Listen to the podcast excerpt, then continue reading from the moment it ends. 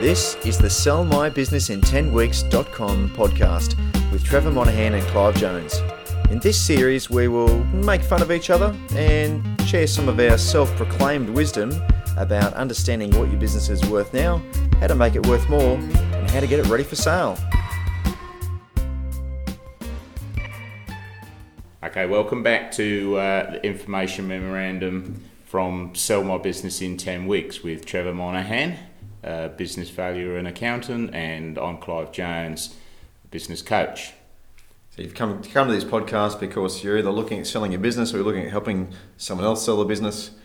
Uh, and this podcast is all about everything you need to know, you know, from our point of view of what you, you know what you should be doing to sell your business. In particular, this this episode here is all about people and the people in your business and uh, everything that uh, any prospective buyer needs to know about those, uh, all of your team, uh, who's staying, who's going, and uh, what value they add to the business. Now, uh, just as a reminder, we have the information memorandum on the web- website at Sell My Business in 10 Weeks. That's 10, the digits 10, dot com. And um, we'll get into it now, Trevor. Yeah, so most of you should probably have already downloaded that um, there's a small fee there. Um, you know, it's not a free template, but it saves you thousands in getting someone else to do it for you. And now, if you've got it there in front of you, then basically we're going to go through that document and, and tell you, you know, some, some tips and tricks what to put in those different sections. And remember, with all this, we are a bit contrarian in that we don't like to see what, what happens most of the time in most cases. And what I mean by that is that what most people do isn't right and doesn't work, um, especially an average corner shop business broker who might just have a fill in the blanks template himself. If they do that. If they do that, which will be mostly about the broker and very little about the actual business. Um, so basically, we, we're going to take the point of view of, you know, if we were an entrepreneurial type buyer or if I was a business valuer engaged on behalf of an investor, um, you know, what, what are the kind of things that would inspire us to A, want to buy the business and B, want to pay, you know, what it's worth um, or more. So I think the, the, you know we've covered off in a lot of the different sections, and if you haven't listened to the previous podcasts, they're on the website, or you can get them through iTunes. Uh, so we're not, not going to cover everything here, just the people section, and, and I think this section's really important if you're trying to um, prove that your business runs without you, which you know in, in most cases, if you're selling to an investor or an entrepreneur. Um, or a competitor, you've got to prove that the business is bigger than you. It's going to be a lot, lot more uh, opportunity for you to sell it to a wider wider market base if you can do that.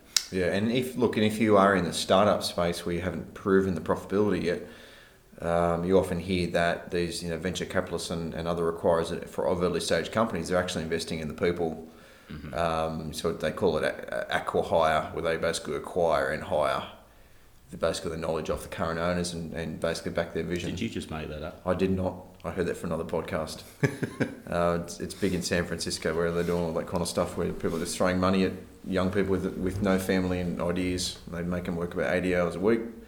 You hear these stories where you know they've they've sold their business and and the, and they might have, but there's very little money up front. Basically, they, they someone employs them to continue their vision and then with an exit later for everyone to get rich. So effectively, what you're saying, Trevor, is the the people side of any business are important while you're running it, but they're uh, equally important when you're actually putting this info memo together for a prospective investor buyer.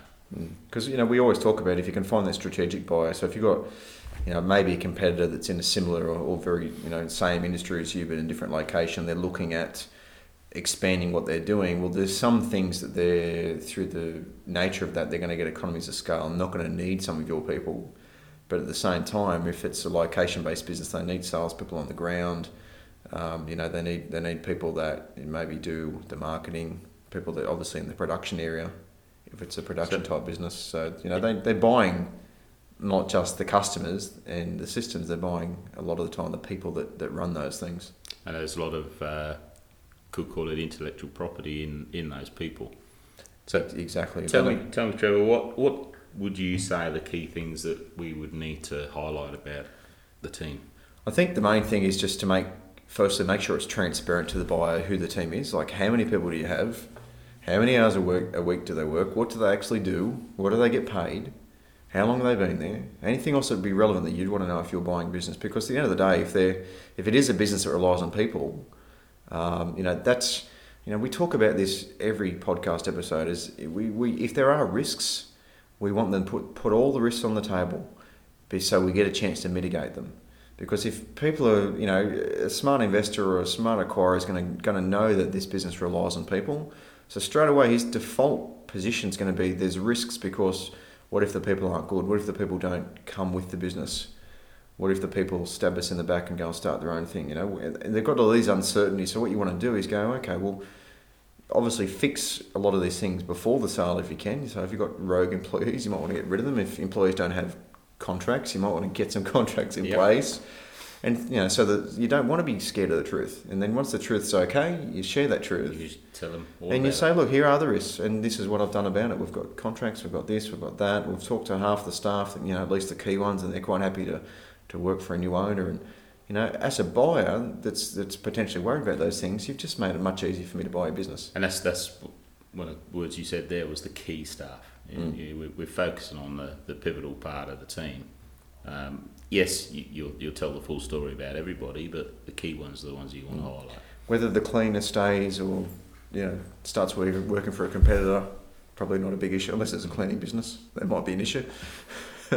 but you know, generally, you got to think about what what is the person buying, and you know, and and the, the problem with people, they are like you said before. A really important point you said the, the intellectual property that's in the people.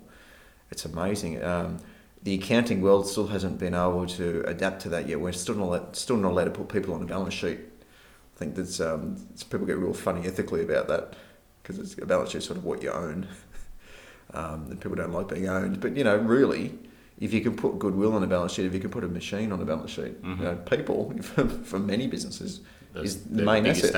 asset. Yeah. um, but you don't record it. So when you think when you see things like you know, someone's paying you for your business more than the net asset value.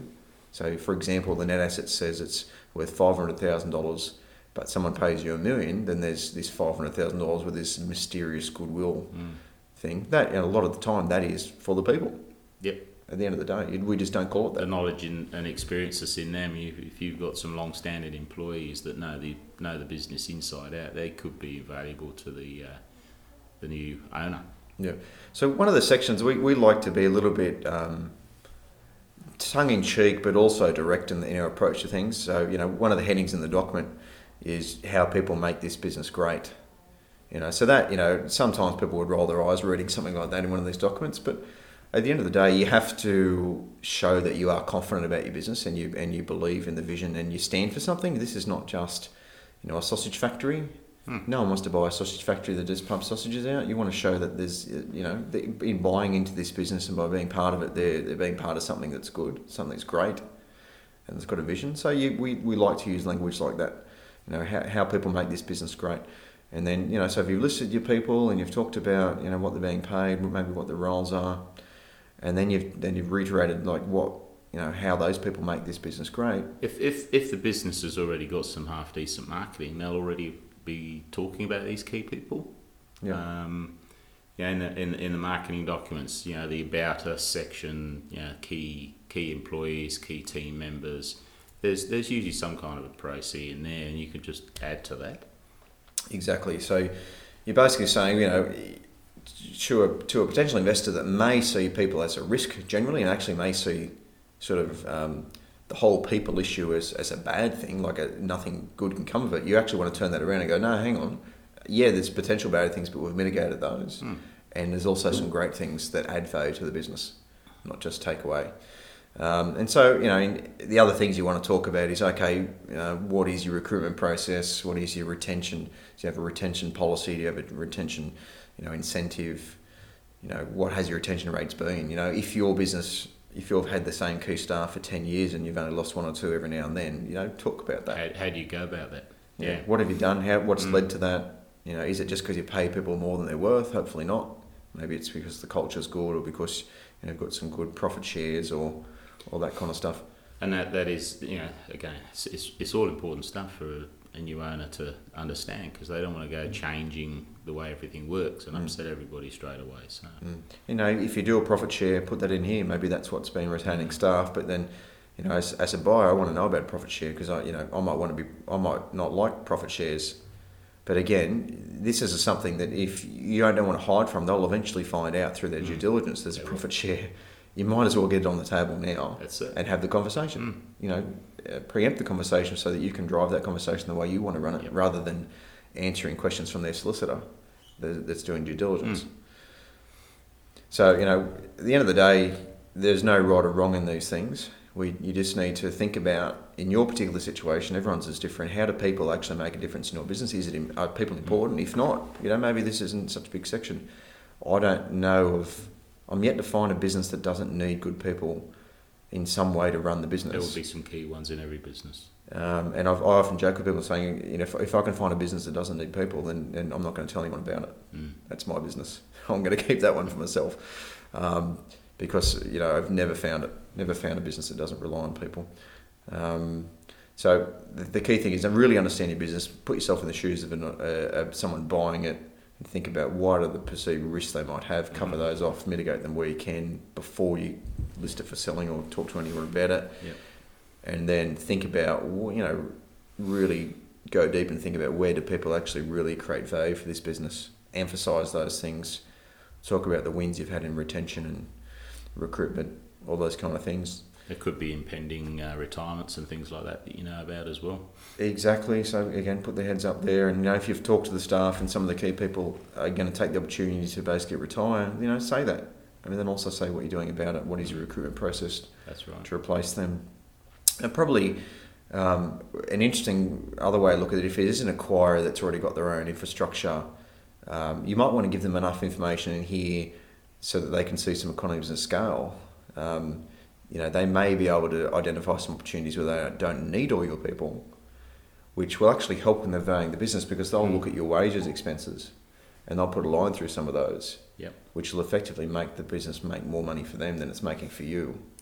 So, so in the information memorandum here, Trevor, we've got a list of all the different positions and simple headings like name, position, you know, the hours that they do each week, the annual wage, the amount of time they've been there. Um, yeah, by breaking it down to that Mm. sort of detail, a prospective buyer can actually look at that and say, well, we don't need an accounts clerk. Yeah, So an accounts receivable clerk. Yeah, They might think, well, we do all our accounts receivable at head office from one, and the person's got a bit of spare capacity. Yes, it is, and mm. know, that might be sort of fifty thousand dollars annual wage. Bang, they go back to your P and L, and they just take fifty grand Put out of it. back in there. Yeah. Profit goes up by Mm. fifty, That's it. and assuming they're using the same multiplier. And if you look back at one of our previous podcasts, we called it business valuation arbitrage. We did an example where we did that. We basically said that uh, an incoming buyer didn't need three hundred thousand dollars of the overheads because they had had spare capacity, and and we showed what a huge difference that made to their valuation. You know, so don't don't forget that you don't necessarily have to put that kind of stuff in there, but if you think a potential buyer is going to see some economies of scale, you might as well give them the information. They could calculate that themselves without necessarily telling them to sack your staff once they buy it. Um, just in case staff member comes across this document. but you know these things these things happen. I And guess there's, the, the last, thing. last part of it is the uh, the transition. If if um, how how you can actually handle the transition for staff from one owner to the other. Um, yeah, do you have a plan for that to to proceed?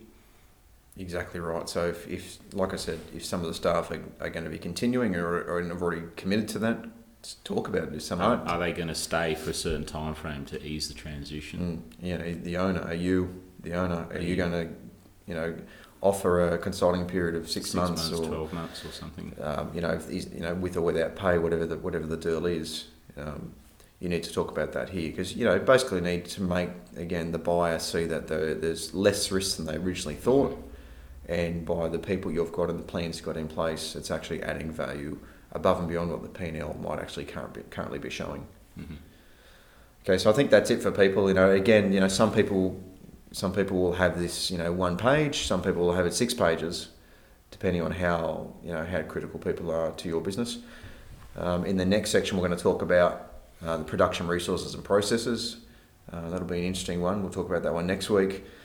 Um, until then, uh, feel free again, as we always say, make a comment on iTunes, send us an email, um, connect with us through our personal LinkedIn accounts um, and subscribe on our website. If you subscribe on the top right hand corner of our homepage at sellmybusinessin10weeks.com, we will send you an email every time a new podcast is out. And if we have any special offers or other information from time to time, you'll be the first to know. That's it. Yep.